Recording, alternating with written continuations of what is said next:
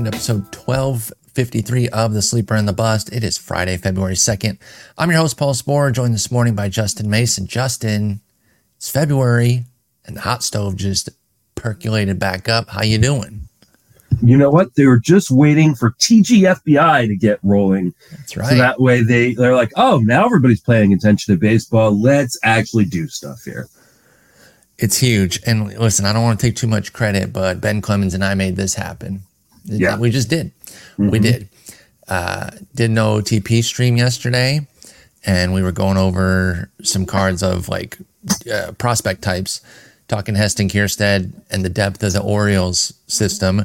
And I was saying, like, you know, everyone's on the Reds for not making a move. And as I've said on this show before, I don't really think that they have to. Um, you know, Jonathan India is not going to answer their pitching problems. The team that really should be making a move that's sitting on their hands too much is Baltimore.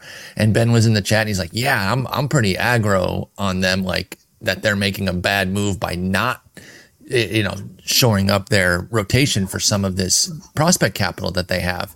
And literally seven hours later, the giant Corbin Burnes trade happens, and Ben and I were texting each other. We made it happen. The the Orioles must have been in the stream. So obviously that's going to be front and center about what we're going to talk about here. We actually have a decent bit of news. We'll get into shortstops. Of course, the Friday episodes are a little bit shorter. Uh, because you have the heart out for work, and we weren't able to record yesterday. Uh, had a seizure. For those of you that listen regularly, you know that she deals with them with a modicum of frequency, kind of like one every six weeks ish. And it kind of happened like right before we were about to record. And even though I know she's going to be okay, it just, I, I like to monitor her all the way back until she's normal. And so we punted yesterday. But hey, honestly, it's fine because we end up with a bunch of news today and, um, and we can get into shortstops a bit and then really deep dive them on Monday. So let's start with the news because not only Burnes, but we have three other solid moves that have some fantasy impact. Obviously, this is the biggest though. Corbin Burnes to Baltimore. Then, of course, once you see that come through, who are they going to get? What's going on? Now, I'm always bad at these because the names I always throw when when you think when you see what they got versus what I was throwing around, it shows why I'm not great at predicting these trades. But when you first saw it, what were you thinking Milwaukee was going to get? Did you have a, a, speculation or did you see the names right away? Because I, I, was there right when it broke to where I could speculate on the names before we knew who Yeah. it was. I, I was too. I, I, I saw Oh yeah, you quickly. you actually told me. I don't. Yeah, what Oh, am I okay. saying? You, Yeah, yeah, I, yeah. I- you broke it to me. Uh, I really thought it would be like a Colton Cowser kind of headline deal. Yep. Um, with maybe like I felt like a Cowser Hall, uh, Ortiz type of deal. Like I, I thought it would be similar to this, but with Cowser at the top. Yeah, Uh, I was really, really surprised when it was just Hall and Ortiz. Um, but as many people pointed out, Gordon Burnes is a rental. He's, you know, he's going to be a free agent at the end of the year. Um, and the market has not necessarily been very strong for trade pieces. I think it's the reason why uh, Dylan Cease hasn't been moved. We saw, like, you know, a, a The video Anthopoulos. yesterday. Yeah of uh, AA getting asked or being told like go get Cease, and he's like, I tried. They want too much. Like, like you the know, price is crazy. Now, it's hard not to think that this won't have an impact on the potential Cease price and kind of bring Chicago into, you know, the realm of of whatever realism. I don't know. Um, doesn't mean they have to deal him, and of course, there's two years with Cease too, so they can get a bigger deal than this. Uh, but yeah, I, I was even higher than you. I don't even want to say what I thought it might be because now that I look back on, it, I'm like I'm an idiot. I also didn't know exactly where the guys ranked, but I was like, I, I was like, oh, can this be Cowser and Mayo? And that's obviously way too much. Could have been one of those two. But honestly, I really do like this return, and we were discussing it on our group chat, me, you, Eno, and Jason. And you know, you mentioned that you thought it was a little bit light, but then once you kind of step back and look at it, like a legit bankable shortstop which is not easy to find, and a super live arm that has starter potential, reliever likelihood. I think at this point, I'm not super uh, bullish on Yeah. DL Hall starting, but they have a real chance to give him a shot. They should at least see that through. That is a good return for one year of Burnes, even somebody as good as Burnes. I think the reason that it might feel like a fleecing, you know, I'm, I'm seeing the Orioles fleeced them, all that sort of talk. No, they didn't, for one.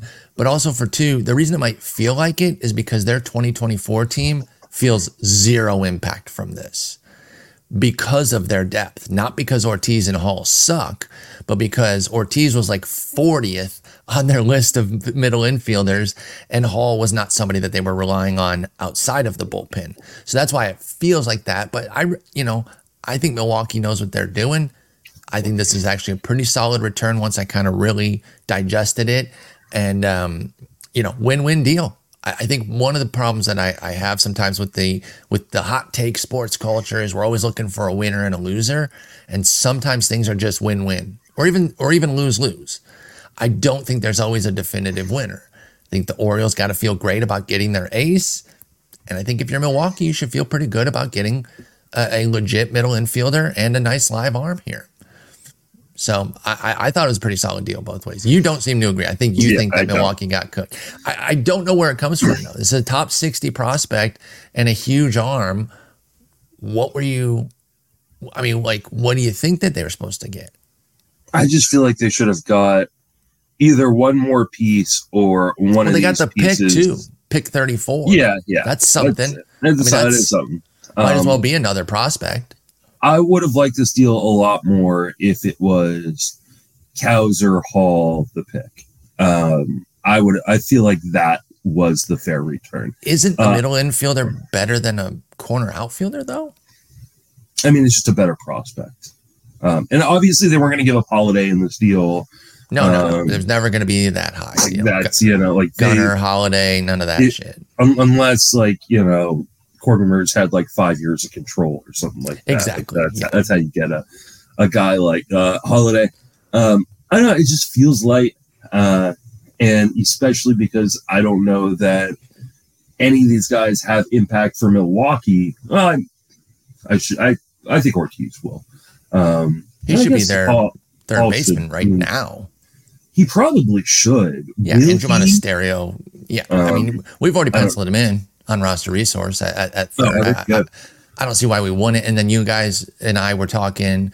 Uh, we were talking about Adames potentially being moved. Yeah, because you know, and then you, then you can move Turang over to shortstop. You could put uh, uh, Ortiz at second, and then Tyler uh, Tyler Black at third base, and all of a sudden you have a really young infield with mm-hmm. some uh, some upcoming potential.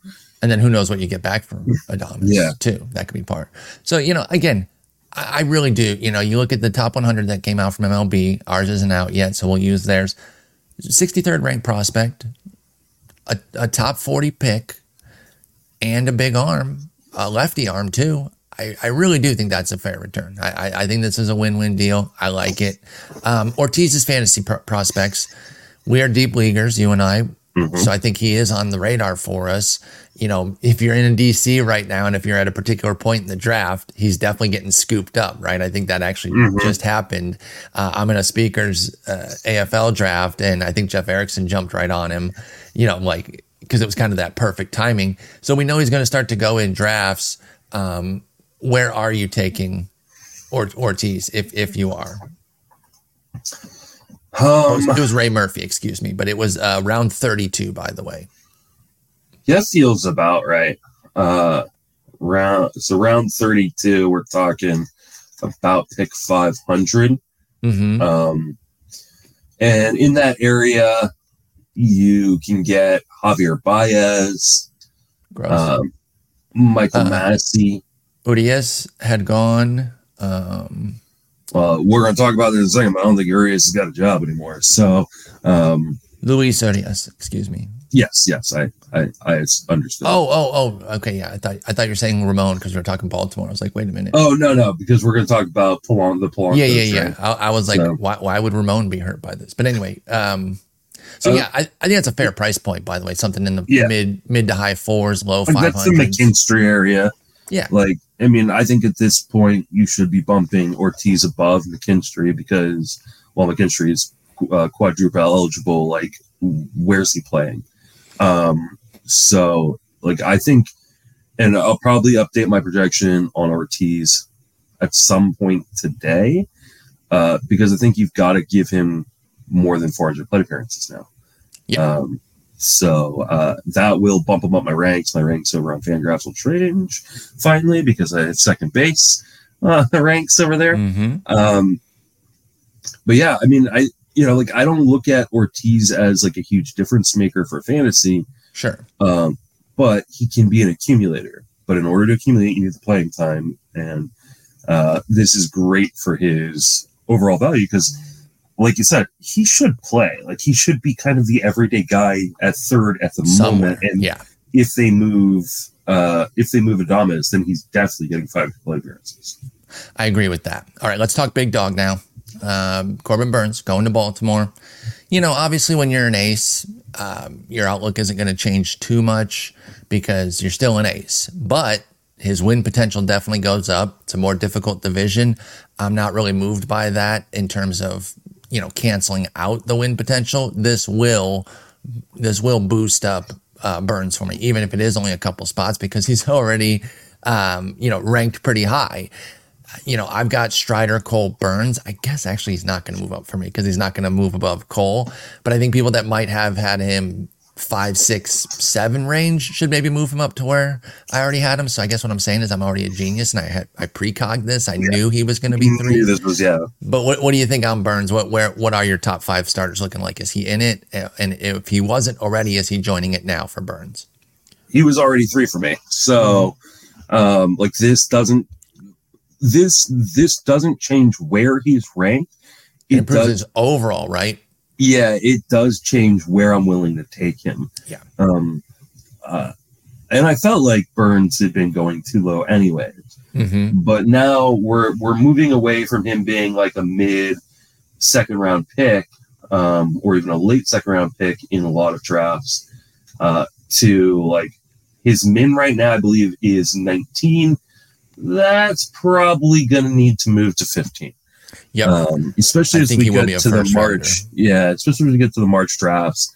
Uh, this is a fantastic move for Corbin Burnes. You know, he's going to go to a team that definitely wants to compete. They're going to win a lot of games. They just won, you know, the AL East, uh, and a park that will protect the hell out of him.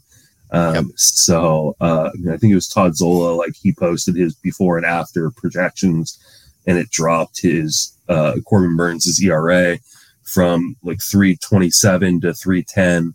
Um, you know, maybe All- was a few strikeouts. Yeah. Because go ahead. I'm sorry. And I would say, can give him a, you know, three more wins. Like, Yeah. that's just a massive move. It really is. And you know, the the I don't even want to say flaw because a 1.0 homer nine is not bad, but that's been kind of the thing uh, the last couple years for Burnes that was different from the 2021 season when he had a 0.4 homer nine. Now that was never going to sustain because that came with a 6% homer to fly ball. And he's bounced back up to uh, 13% the last two years. But now you can reasonably put that closer to like the league average of 9 10% bring the home run rate below one because that ballpark and Burnes of course is a righty. So against right-handers they're going to have a harder time hitting those homers. So yeah i think this is definitely a boost for him. It doesn't boost him within the sp ranks because we both already have him three but in terms of overall he is now a late first rounder for me as well. Very excited about Burnes. I will say i was on your train where i thought he was going a little late uh, as is. And so in a way i'm kind of bummed because now we're not getting that little discount. But again, I will still take him. I'll gladly take him on the elbow. You know, at the, at the turn 15, 16, give me Burnes and a big hitter, and I'm feeling great. So great move there. I think it's win win. And the DL Hall, um, they should give him a starting opportunity. Are you taking him in 50s, uh, draft and hold? Uh, I think so. Um, like not necessarily a guy I'm like massively targeting, but I, I mean, I don't. I do think they're going to give him an opportunity to start. Like, I don't know how well it's going to work. Yeah. So uh, He should at least he- become their next Hader, though. Oh, I think that is exactly who he could who could become.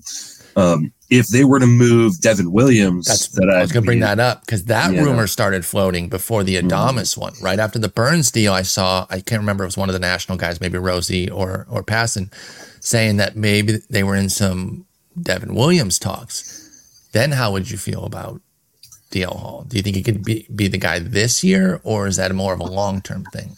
I still think it's a little bit more of a long term thing. I think it depends, like largely on how much they trust the rest of the back end of that bullpen.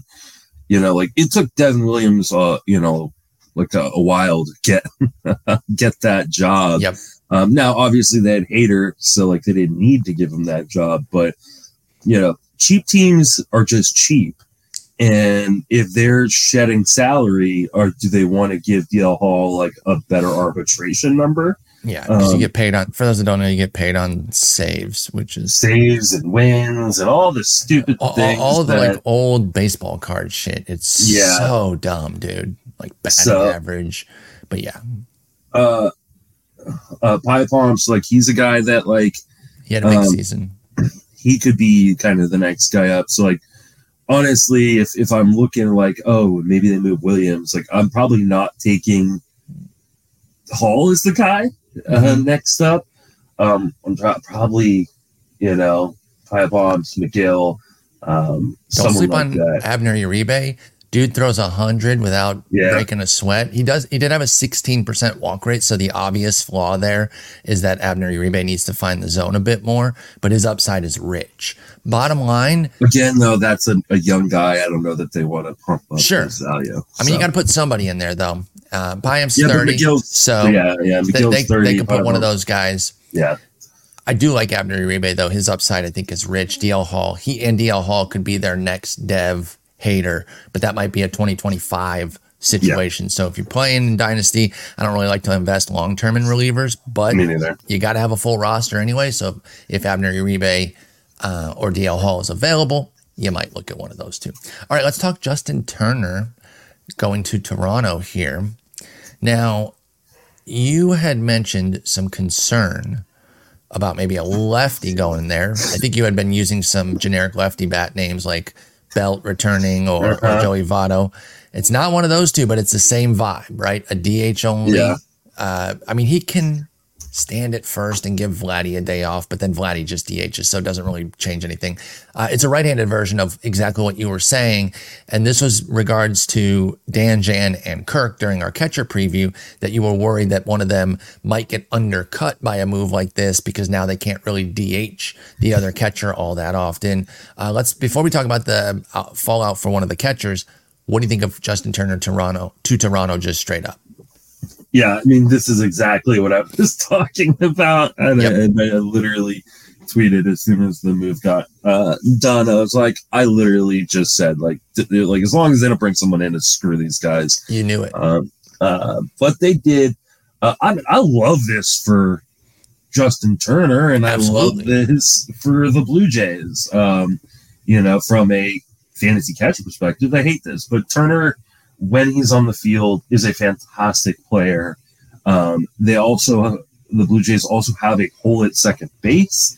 So while I expect Turner to play most of his games at DH, uh, they can play Turner at second um, and kind of, or you know, or maybe even let him play there full time. Uh, yeah, this is You think they'd let him get back over at second? I don't think he's played there for a minute. he played ten games there last season. He did? He's We eligible at second base. Justin Turner? Yeah, we do on top of his player page. Looking at it right now. Um, Fangraphs, we go go down to his fielding under Oh, I never- inside I- I- I- edge. I just look at the quick look. yeah, I see it up. now under advanced fielding, but for some reason, inside edge fielding, which was what I had scrolled down to, has him Mhm. last playing second base, Justin Turner, in 2015. I move up to the advanced fielding tab, and now I'm seeing it 49 Yeah. innings there. Um, that'd be interesting. That would, I mean, you know, I'm not really bought in on Davis Schneider, so I think that there I'm is some either. plausibility to it.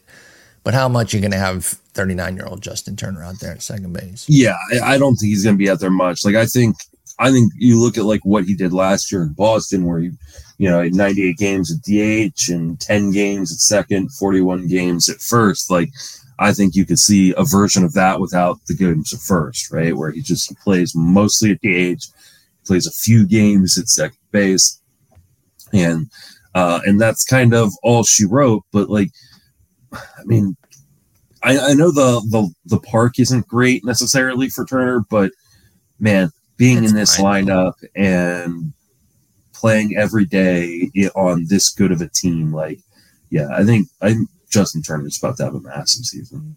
Another one, you mean? Yeah. Because Yeah, he was excellent last year. And like, You know, I thought his average might go up in Boston at, at the expense of some pop. I had it totally wrong. His average stayed damn near the same. Yep. In fact, he was two points away from a third straight 278. Come on, man, you got to pull Chris Davis. Uh, but he mm-hmm. but he added 10 bombs. He popped 23.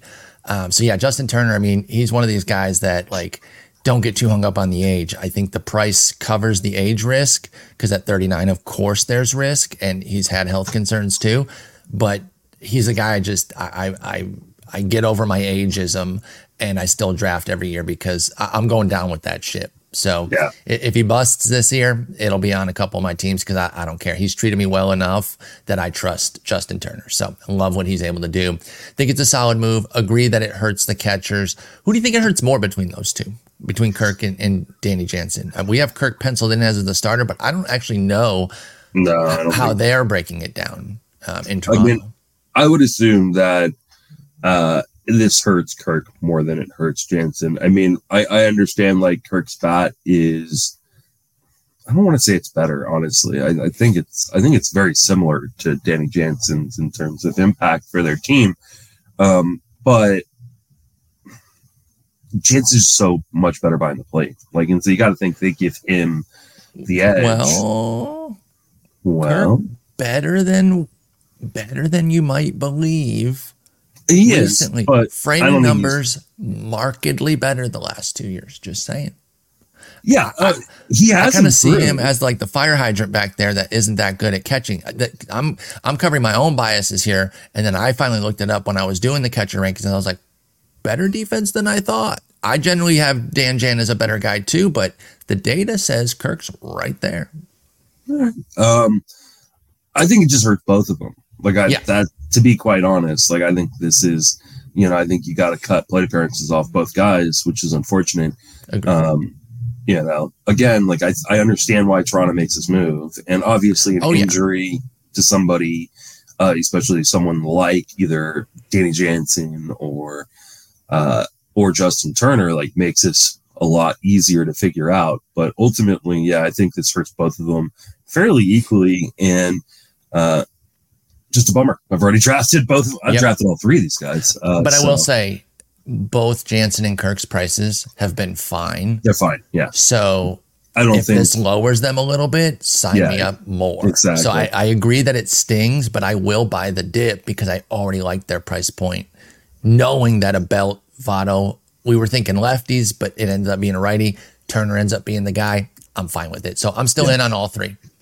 Um, all right, let's move out to the Seattle trade. This was a this was one that we were kind of expecting. I think we had talked at the second base preview um, with regards to Jorge Polanco that they could trade him. Now it was getting late, and you know you don't usually expect as many trades in in February or late January as it were, but it it did get done. They were able to get the Polanco deal done. We knew that they kind of wanted to move him. He's a slug at second base, not that good. He can hit. He's a good hitter, but they had bigger needs. He wasn't a great fit for Minnesota at this point. So they get him dealt out to Seattle uh, for Anthony DeSclafani, Justin Topa, and I believe a prospect or two. But really, DeSclafani is, is the fantasy relevant piece here. Uh, and Polanco, obviously, more so. So let's talk about Polanco with the Mariners first and foremost. You mentioned that this is actually going to sting Luis Urias. And unfortunately, I agree with that.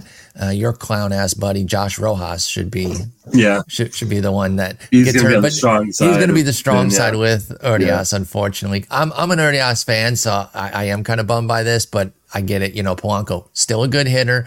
They are going to put him at second base in Seattle. How do you like Polanco going Minnesota to, to Seattle with a more firm guaranteed PT?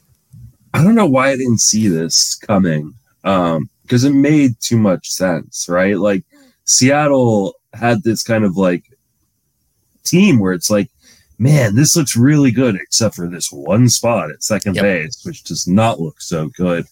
Uh, so yeah, I mean, this makes perfect sense. I think this is one of those kind of win-win deals. Minnesota needed to get rid of Polanco. Uh, you know, they add to their pitching depth. that way Fleury Varland does struggle again. Like mm-hmm. can kind of come up and be that five.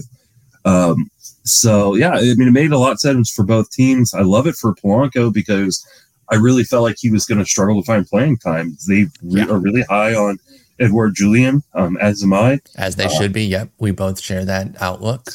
And uh, now they kind of get rid of Polanco and Polanco can get full playing time in Seattle as long as healthy. Uh, I don't think this busts Polanco up too much. Agreed. Because that's a big if. The his, the, the health history has not been great, especially in recent seasons. Um, but yeah, I mean, at least he's getting full time playing time, so it makes me a little bit more interested to uh, to jump on Polanco. Yep, and, and that's part of what made him a tough fit. There was they just have so many of these injury guys up the middle that they can't rely on, and he doesn't bring great defense in the first place. Yeah.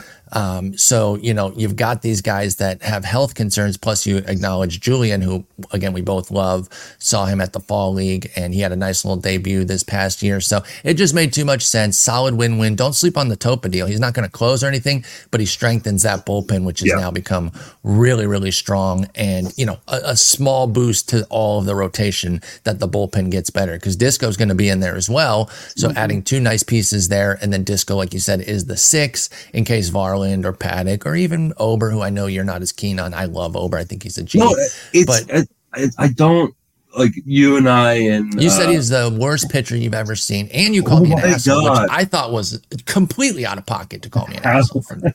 no, that that is the in pocket part. Um, That's the part that makes sense. Nobody that, yeah. disagree with that. No, like I wasn't. I wasn't saying that. Like uh, I dislike Bailey Ober. I, quite the opposite. I like Bailey Ober. Um, I just I think some people are like really really high on Ober, and we were talking about Ober and versus Mitch Keller.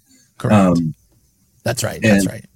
And really, my slander was more about because what I said was I don't know, I don't really understand why people really love both these guys. Yeah. Um, and you got very upset about the Ober part of it, and I was really referencing more of people like Mitch Keller's an ace. Like, and you, you did make what, that clear. You said that this is more against Keller, but I do have some concerns about Ober. Yeah, I still I gave mean, you the old high, "How dare you?" The high fly ball rate, just you know, and, and potential homer problems scare me with Ober. Um, That's fair, but like I think Ober's skills are fantastic. Like, and he doesn't walk guys, so like when he does give up home runs, just solo shots, uh, and through More 140, often, yeah. yeah, 144 innings last year, which means oh hey maybe we could get like 160, 170.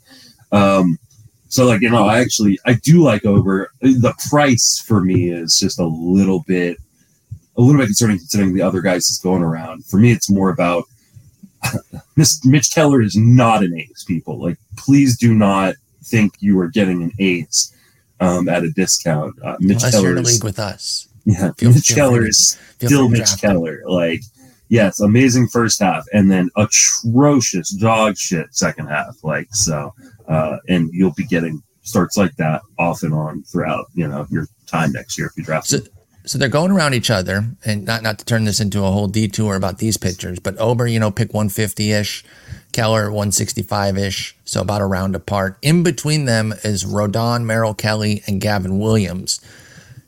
Any of those three jump out to you as as way better than than either Ober or Keller? If Rodon is healthy, he is. Well, if Rodon is healthy, yes. he's going 50 picks higher. So I know we say this about a lot of guys, so I want to be careful not to overuse this idea. I do like to say this, but um, once he gets going in spring, if if if Rodon's yeah. out there cooking, he's going in the top 100. So. I, yeah. I guarantee it. Like, yeah, I, throw, I, throw a few good grapefruit starts and Rodon. Yeah. I, will be part of it. I love yeah, Rodon. Absolutely. I just want to see him pitch healthy, and I yeah, will he, also. He doesn't even have. He doesn't even have to pitch well necessarily. He just just had to make his turns. Like he he, if his velocity comes out, yep. and you're like, oh, 96, yeah, I'm taking Rodon in the top line. Yeah, if they say he's going to go three innings and he goes three innings and he goes five innings and he goes five, you know, if he's meeting the targets that he's supposed to go, I don't really give a shit if he's giving up runs. If his velo's yeah. there, his slider looks good, I'm in on Rodon. So yeah, I agree with you there. What about Gavin or um, Gavin Williams or Merrill Kelly? Do you like them better than Ober or Keller? I think I like them both better than Keller, um, but Williams and Keller is kind of interesting because I think Williams Agreed. is one of the Williams is a very Keller esque type guy. Like, hey, the stuff, like man, but the control, the consistency, is is scary, yeah, and the consistency is a big deal. Um, I Kelly, I feel like is a fantastic price. Like, I just I think he's being slept on a little bit. So agreed. Um, but I think I take Ober over Williams for sure. Um, but Kelly, Ober v Kelly for me is probably like where's my innings at because I think the Exactly. expected innings would be higher for Kelly. absolutely. Okay, Um, cool. Well, I just want I to see think where I- you I think I- few guys. I think I take Kelly just because that defense behind Kelly is so good, and I think you'll get close to 200 innings, and um, so I probably go Kelly, but I can I can see the argument for Ober. Okay, I think that's totally fair. Yeah, and again, most of your point was against Keller. Yeah. Um, I just took offense because I love Bailey Ober. Let's talk another pitcher who's quite a bit further down the rankings here at a pick 350. James Paxton signs with the Dodgers.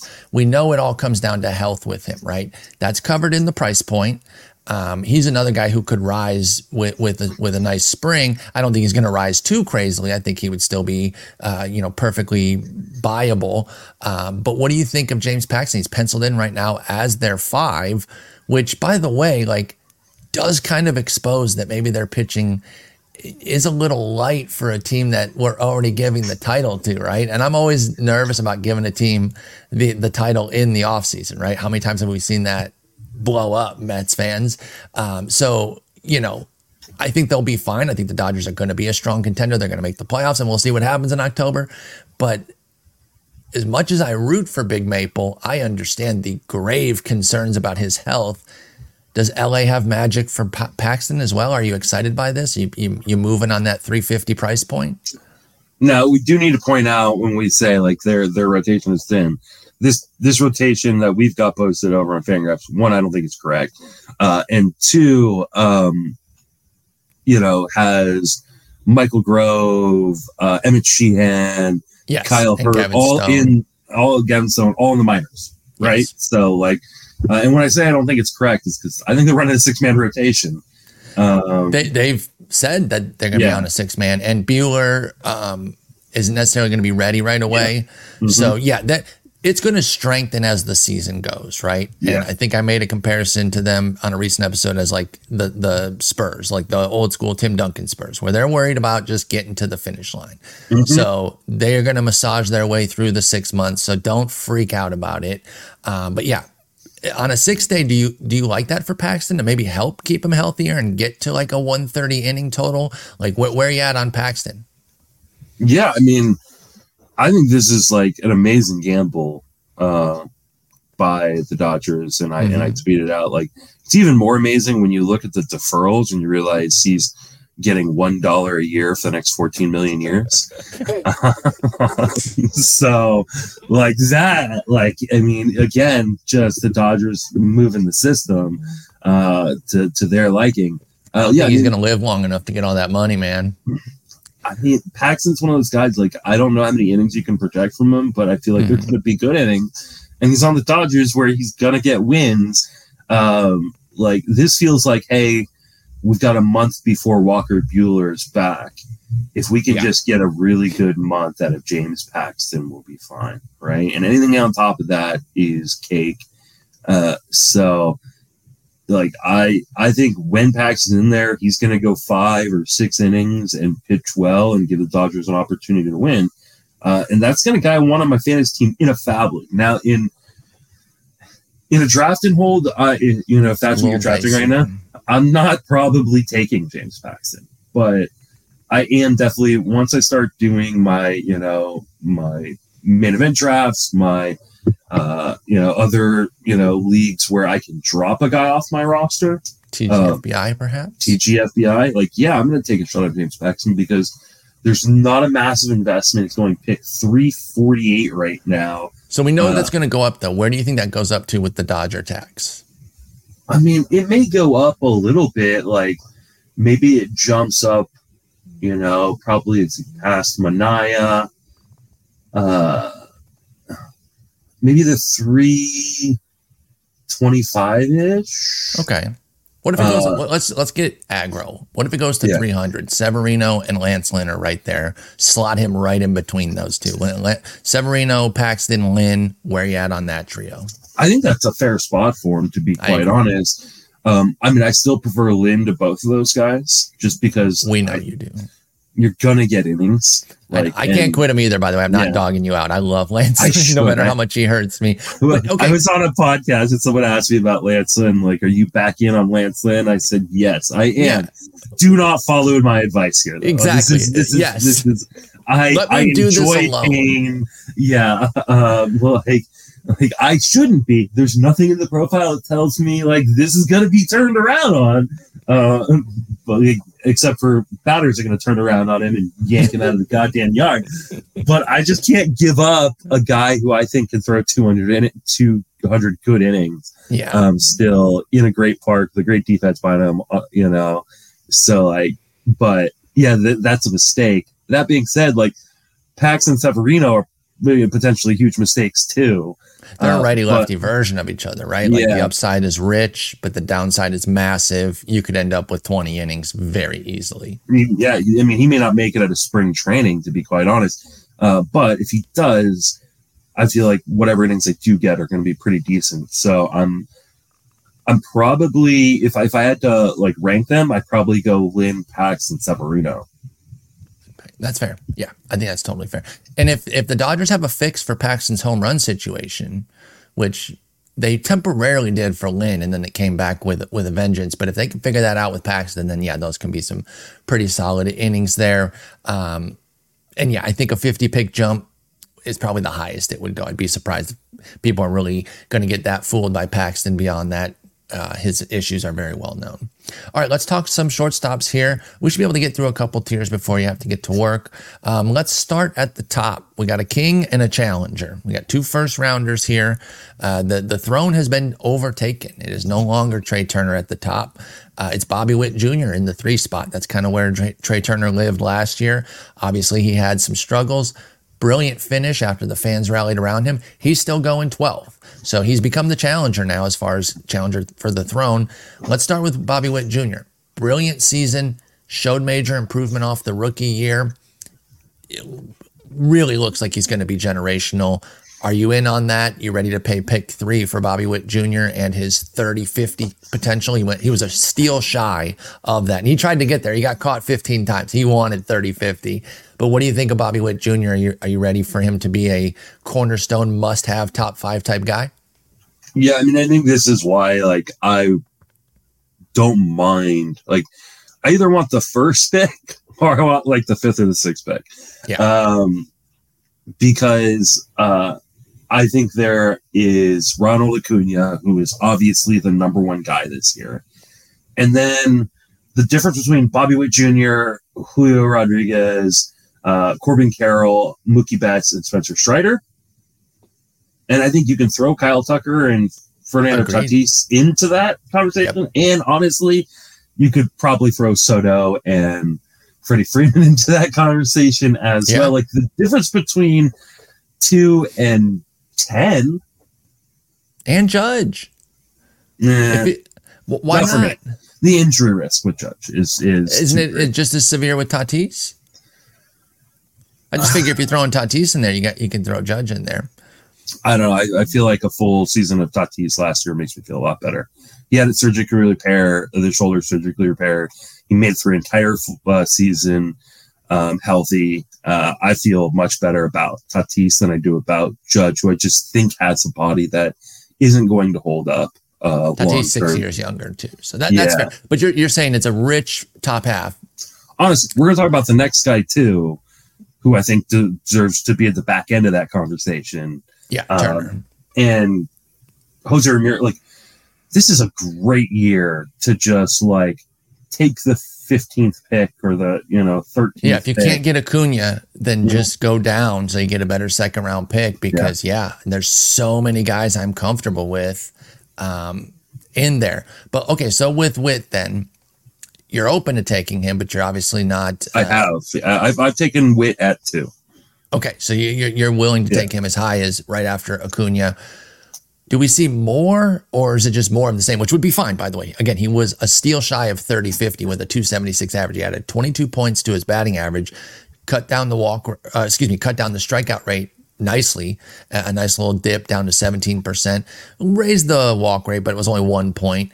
I'm not sure he's ever going to be a double digit walk rate guy, but I could see another point or two. And if he gets up to 8%, which is around league average, with a 16, 17% K rate, I love that for Witt. Um, again, do you see more of the same? Or do you see him getting the uh, 100 plateaus on the runs and ribbies, which he came just shy of last year? What, what What's in store for Witt in year three?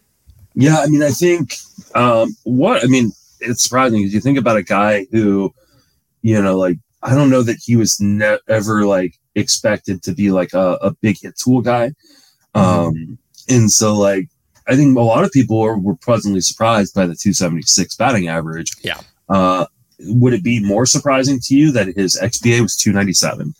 Um, dude, that could be a real spot of growth then yeah. for Witt. If he if he starts putting up a, a 290 plus and just keeps doing the same with the counting categories, now you're talking about an Acuna challenger. Because as much as I love Acuna, I don't think he's going to repeat. I think he's going to be amazing. I think he's yeah. totally the number one pick and got no issues with that. But we're not projecting him to repeat that historical year. Yeah. So then if you start boosting Witt's average, he's right there. And then it's outfield versus yeah. shortstop.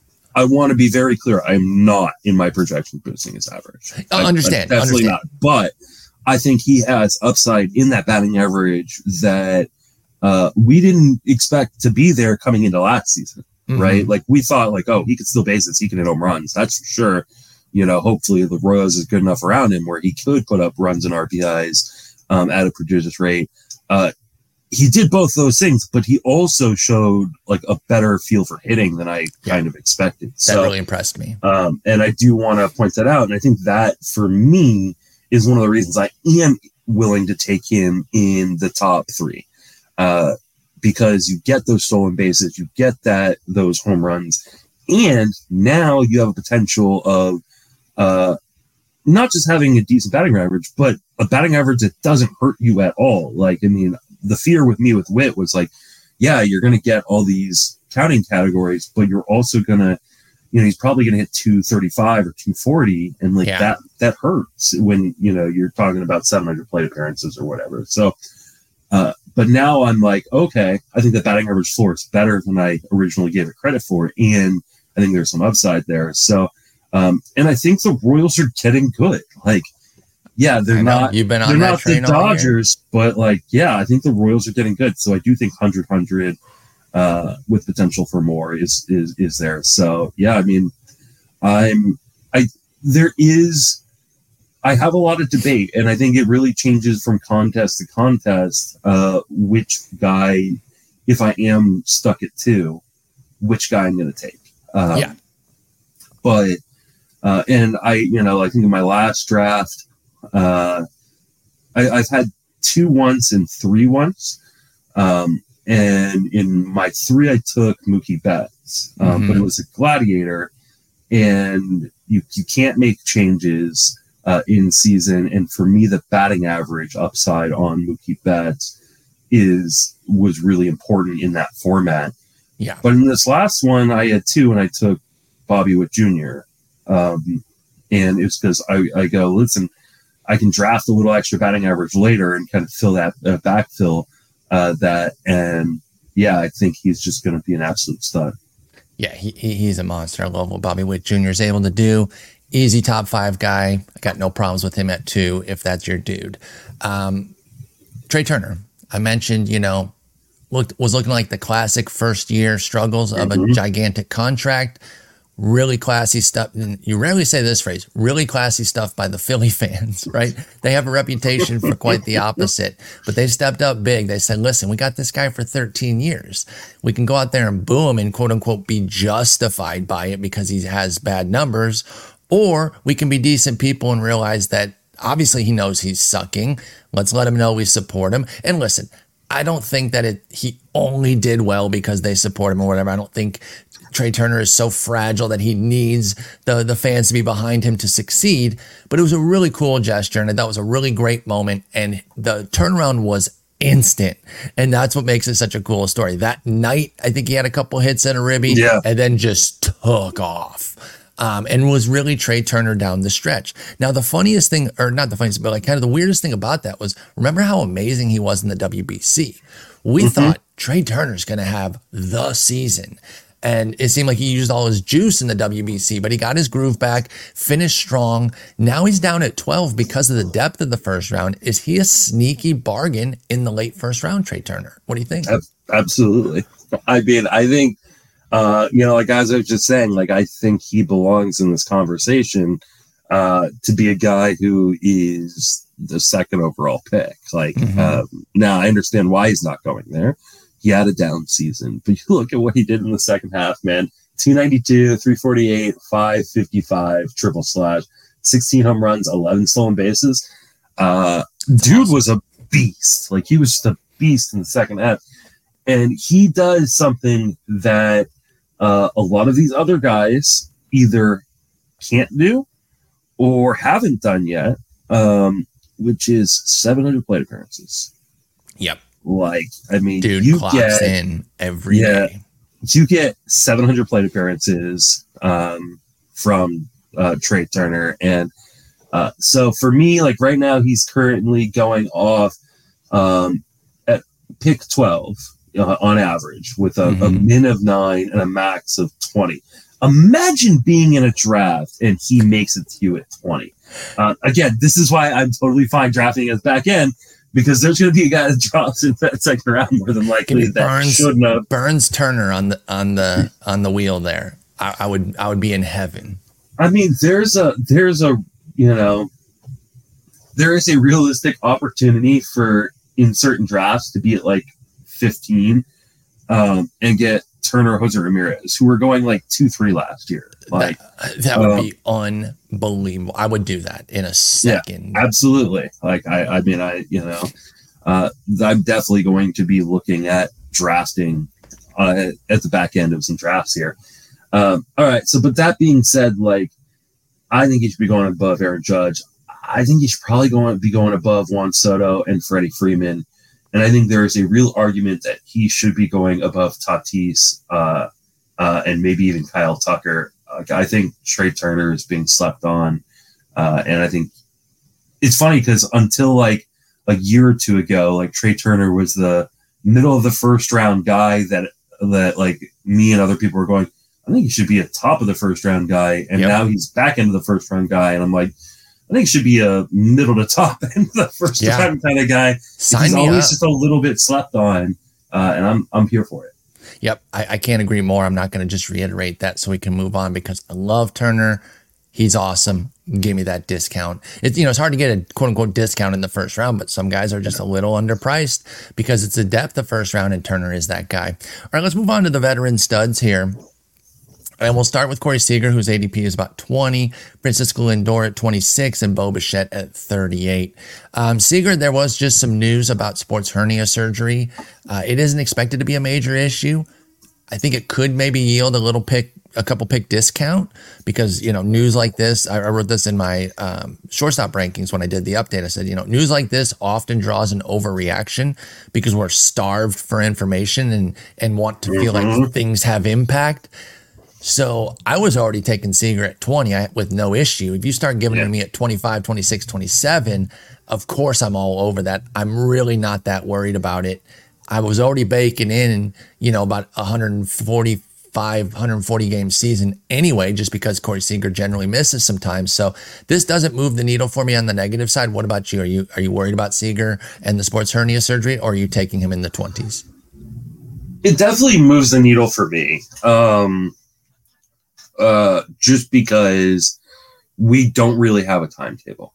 Um, you know, like the, the the Rangers said they're hopeful he's ready for opening day, which means he may not be ready for opening day, which means he may actually miss some real time.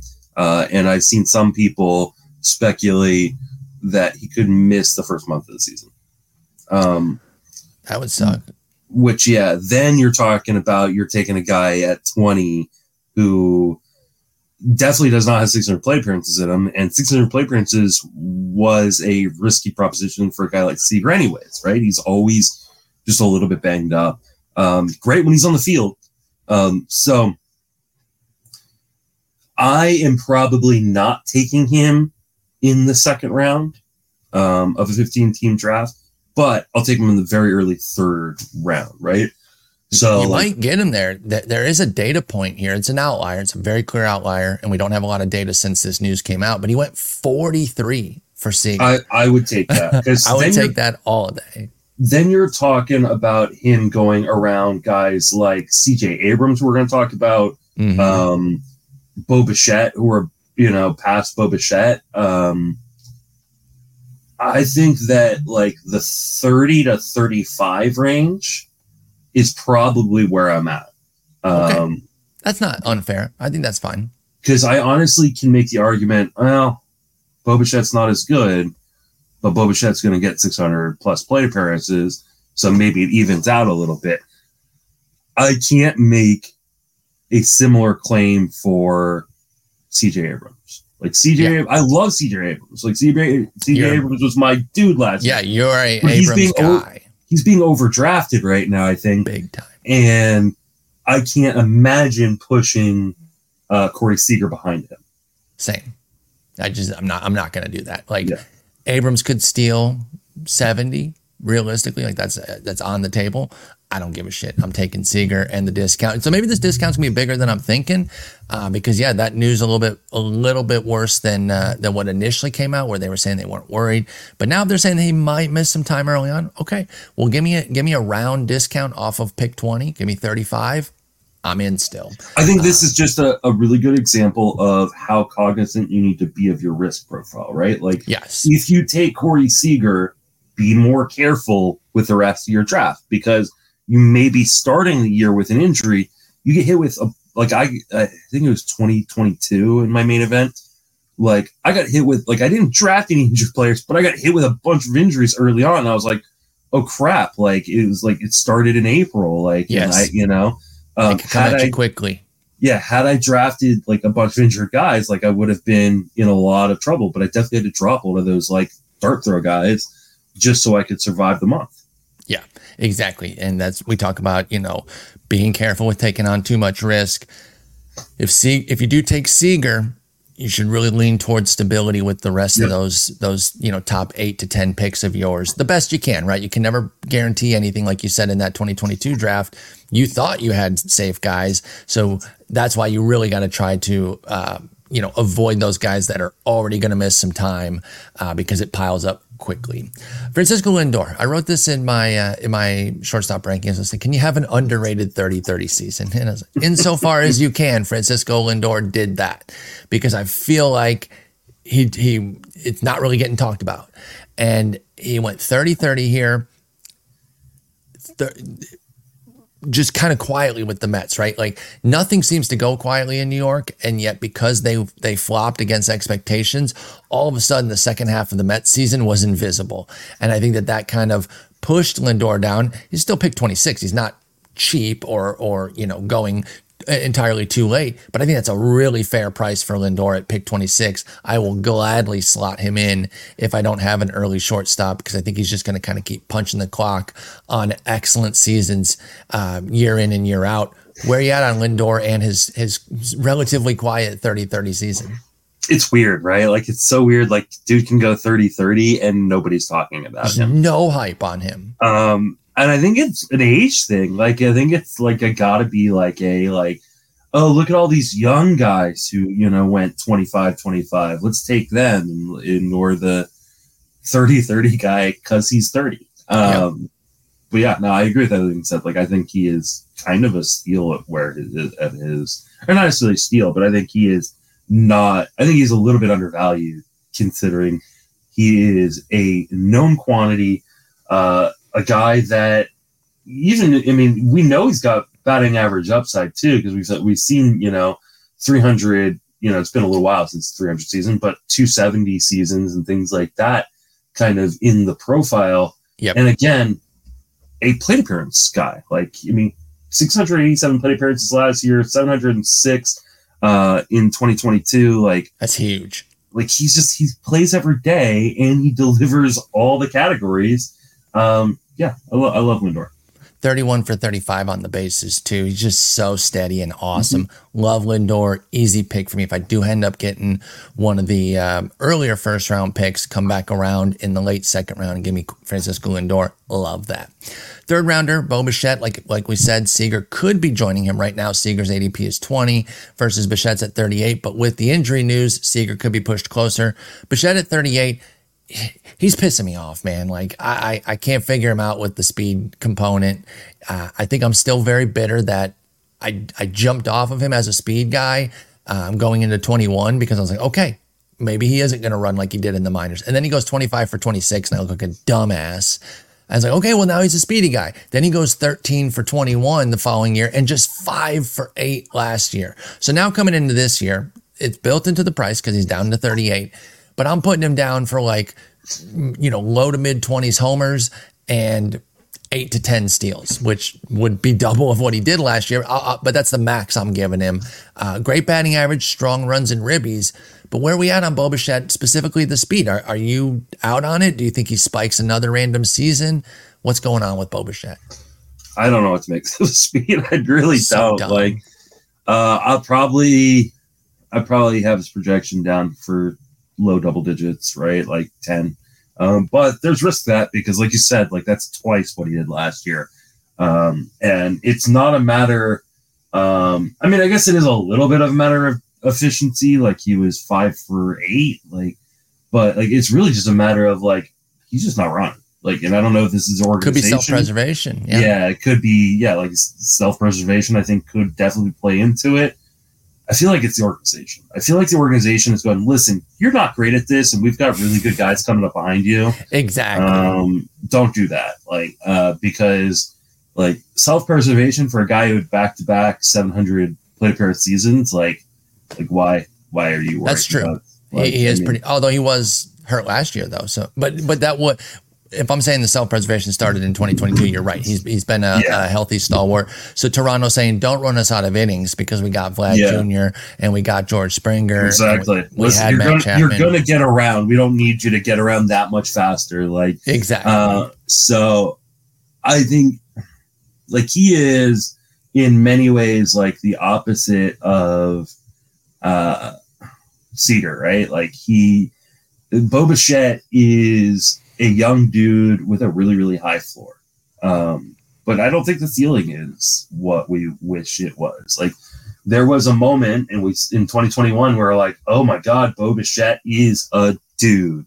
A he's gonna five yeah, he's gonna be 30-30 at some point with you know premium batting average.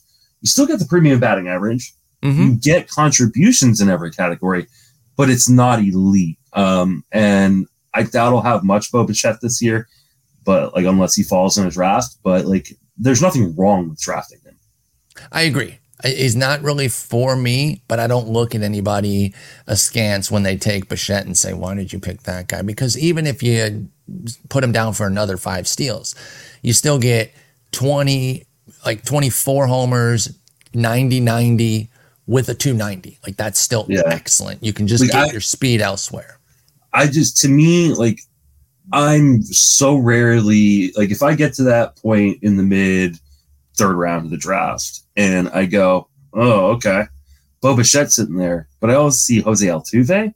I'm going to take the position I think is harder to fill later on um, in second base. You know, um, I might take Randy Arozarena. Like, you know, like I'm, you know, I might take a starting pitcher or my first reliever or like, I think there are other guys there at the spot that Bo Bichette goes, where I go, this makes the rest of my draft a little bit easier. And there are other guys at shortstop I really like.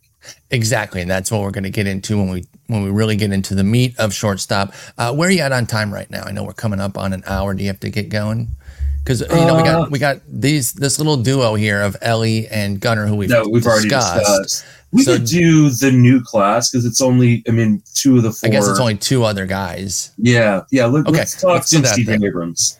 All right. So, real quick though, do you have anything that you want to add to Elly and Gunnar? We discussed both of them at third No. base. Okay. I, so we I mean, move on I, I think them. we've discussed them. Uh, They're not going to be on my team this year, but Yeah. I understand why they're going to be on other people's. Especially Elly. We've discussed him to Yeah. death. If you're taking him at 23, I'm sorry, you're doing it wrong. It's a terrible pick. It really is. A, it's not even that he can't deliver on that. It's that the risk for him to be the 23rd best player um, is He could so absolutely- severe. He could absolutely be a top five player this year. But it's like a 15% chance.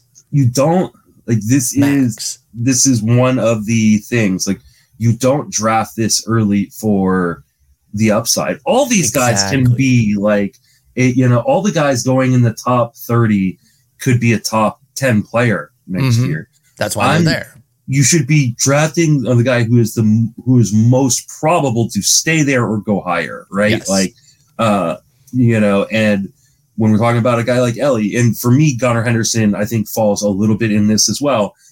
I think their floors are much lower than their ADP reflect, and Big time. and that's why I won't be drafting uh, Elly. Now, if you're in a 10 team or an 18 mixed league, I get it. Like, I totally get it, but I still think it's too risky. because the replacement level will be so high that you can Yep. recover from it. But even still, pick 23 for Elly.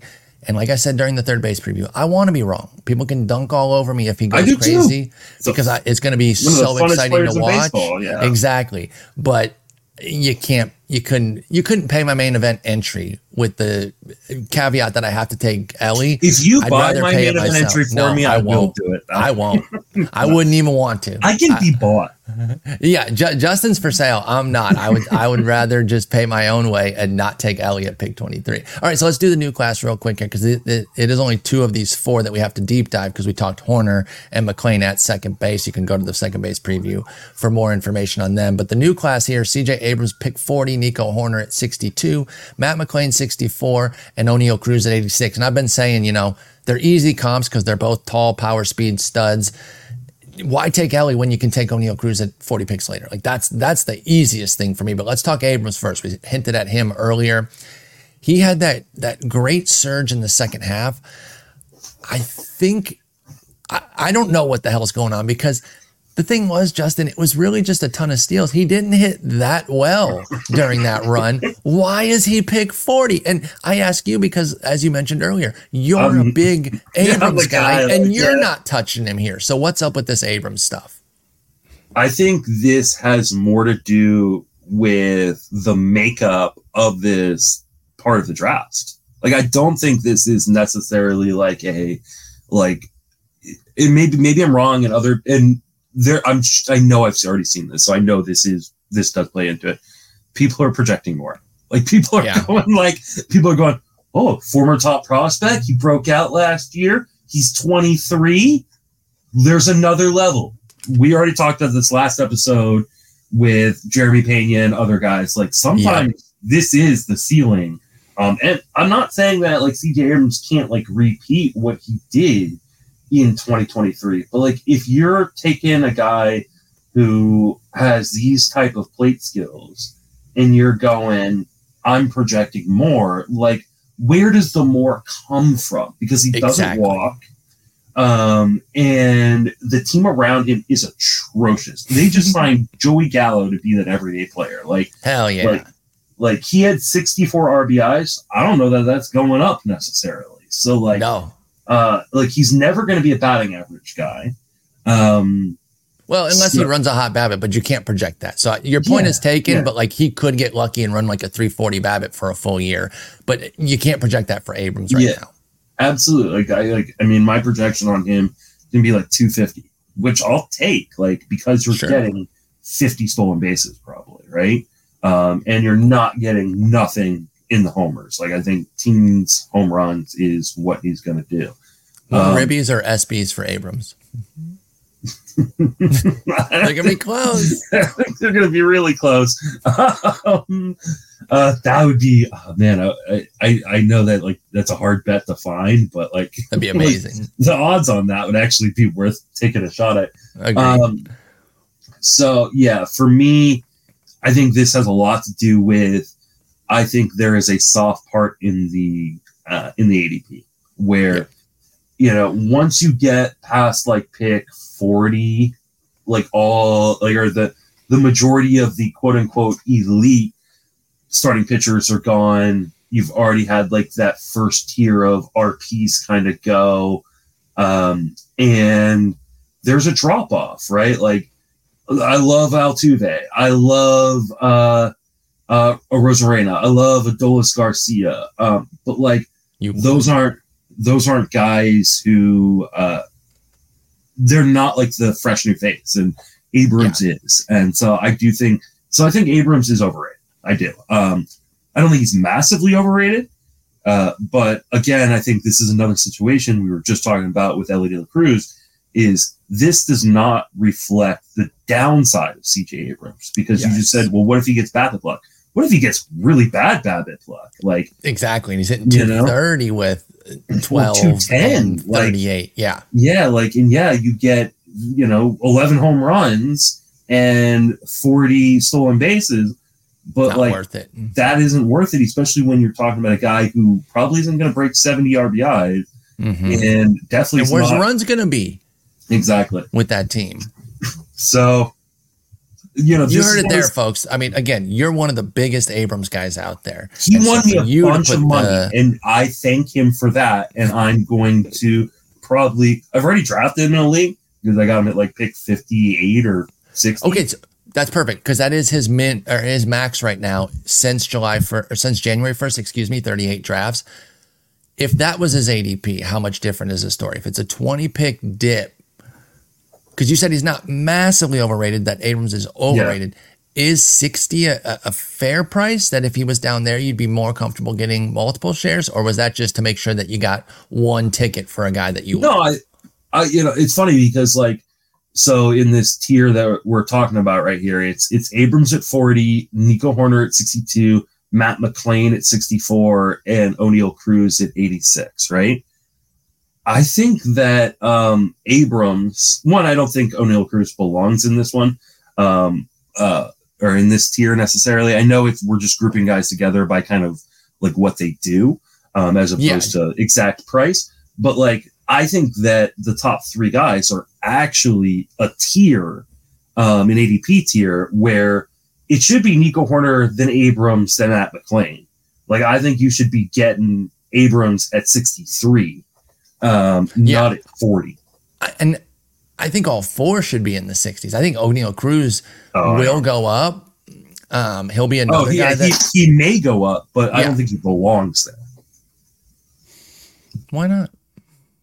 I'm not even the biggest Oneil Cruz guy, to be honest. But like, if these three do, why doesn't he? Uh, because the skills are scary, and now there's health issue. Mm, wait, wait, what? What skills? The strikeouts? Yeah, the strikeouts. This, I mean, Yeah, that's fair. I mean, it's Elly. Yeah, It's Elly esque.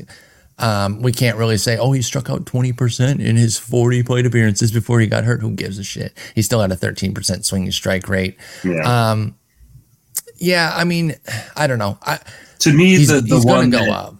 yeah, to me, the one out of this foursome that we're talking about um, that is clearly not priced right, it's Abrams. He should be going 25 picks later or so. Agreed. Uh, and yeah, so I'm probably, I mean, if he drops in a draft, and like I said, he, I was in a draft where he dropped, you know, I got him around pick 58. I was like, you know what, screw it. He's my, he's been my dude, you know, um, I'm, I'm going to get at least one share, but, uh, and I think there is a world in which he does drop uh, a little bit as we start getting into these smart drafts. Starting pitching tends to go up. Yep. So guys have to come down. I think Abrams could be one of those guys. Do I think he's going to have a 25 pick drop? Probably, Probably not. not. He's, he's probably not going to be on a lot more of my teams. Yeah, he's anchored too much in that range to drop that many picks, I think. Yeah. But yeah, I think he should just and again, the presence of Hoerner here and McLain at in the 60s is exactly why I'm not taking Abrams. I look at Mhm. those two and I'm saying I'll rather have either of them 20 picks cheaper. Now, if you put all three together, I'm with you. Maybe Abrams is the guy. But yeah, I just can't at pick 40. Oneil Cruz, okay, so you got some concerns there. It- I do feel weird being on the pro Oneil Cruz side because I, I still can't believe he's a top 100 pick. I thought for sure we would get him outside the top 100 after a washout year. But I guess everyone's saying, hey, it's an injury washout. Just re rack and do what we did last year. Because I think this was around his ADP last year in the 80s. Um, I agree on some concern. I guess I'm juxtaposing it against the Abrams and Cruz picks and saying, well, or De La Cruz, I should say, and saying, well, I'd rather just have Oneil Cruz at pick 86 than either of those two. But that doesn't inherently make Oneil Cruz's 86 pick Yeah. correct. I, I, I understand that. Um, but, you know, the power and speed is there. I know the swing and miss is an issue, but um, I don't know. Who, who do you like? Who do you like that's going after him, uh, you know, more in, in terms of uh, I, I think that I think that's the problem. I think that is one of the reasons driving Oneil Cruz is, is I think there is a drop off after Oneil Cruz. Like I Yeah. think there, uh, like and if you don't really include Ha-Seong Kim because he plays multiple positions, there's a chasm. Like it is Yes. Oneil Cruz and then a massive, massive jump. Pick 114 for Xander Bogaerts is the next shortstop besides Kim, which again, he's a different story because he's a triple eligible Swiss Army knife. Yeah, yeah. So, I mean, I Oneil Cruz, another one of these guys that's been one of my dudes, right? I was gonna I've say, yeah, you you used to be the one talking him up. Yeah. but like everything is price related, right? Mhm. Like, so like I think it's really, really. But this is the same price as last year, and you liked him last year. I don't know So that I was drafting him at his How- price actually. That's fair, but I do remember your, us being debate debating him and and me being more anti. You do mention uh, injury risk. How worried are you about the? It was a broken leg, if I recall, or Yeah. ankle, one of the two. Uh, but lower half broken, something or other.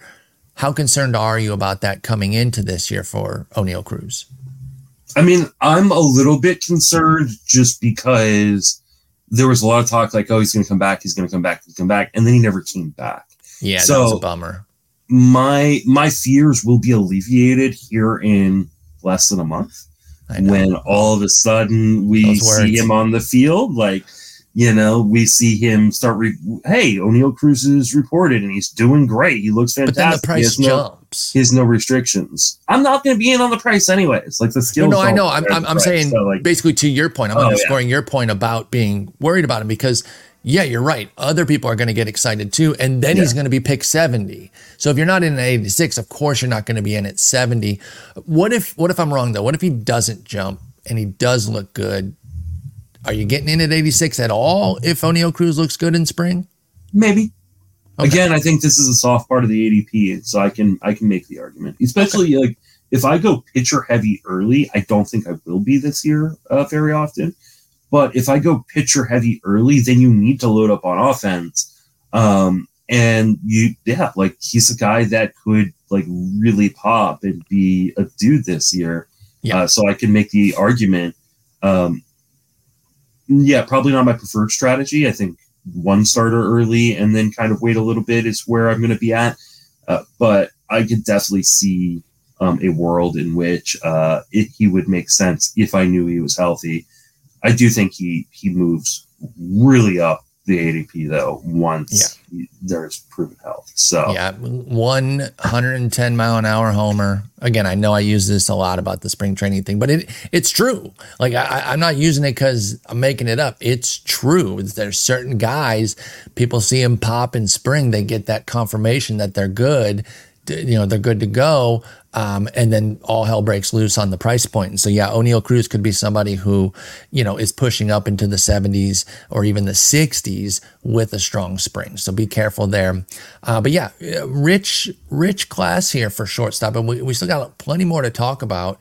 Uh, I, I think there are some cases to make to to wait a little bit too if you miss out on some of these guys because we're going to talk about a lot of fun players on Monday. So we will get to that.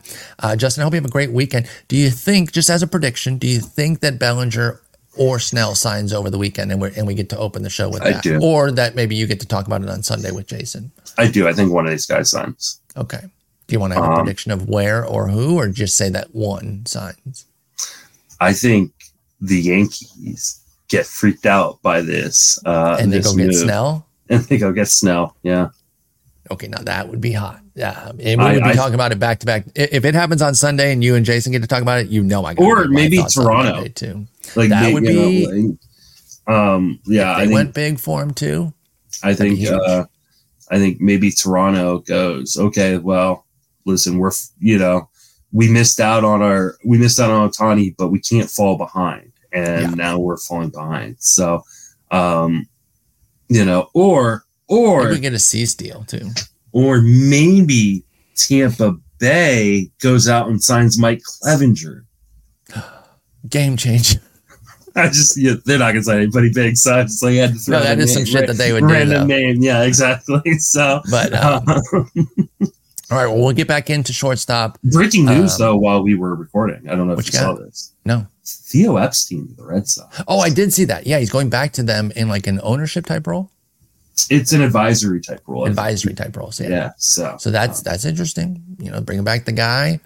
Could they go out and make a big move? You know, they're not seen as one of the major contenders, but they got they're not bad either. Like like they're they're on the fringe of playoff contention. That what if they went out and made a Bellinger or a Snell move? I don't think Bellinger's a great fit. 'cause I think their outfield is pretty full, but like they could certainly use Snell. I'm not saying that they're going there, but like what if what if John Henry opens up the pocketbook a little bit? Or Jordan Montgomery. Like, I mean, like, That would be a really interesting fit. I mean, I'm surprised that the Yankees haven't been tied Jordan Montgomery at all. Like, They they raised him. like Why yeah, wouldn't they want to that- come back in? Bring, bring him. I love Jormont. I loved And- him and- as a Yankee. I, I And Jordan love him. Montgomery's, I think, wife now, it was fiance at the time, was doing like a three year like residency in New York. That's one of the reasons he didn't want to be traded. That's right. uh, I remember when he got traded, he was bummed. So like it actually would make some real sense, like for them, like for like he wants to be in New York.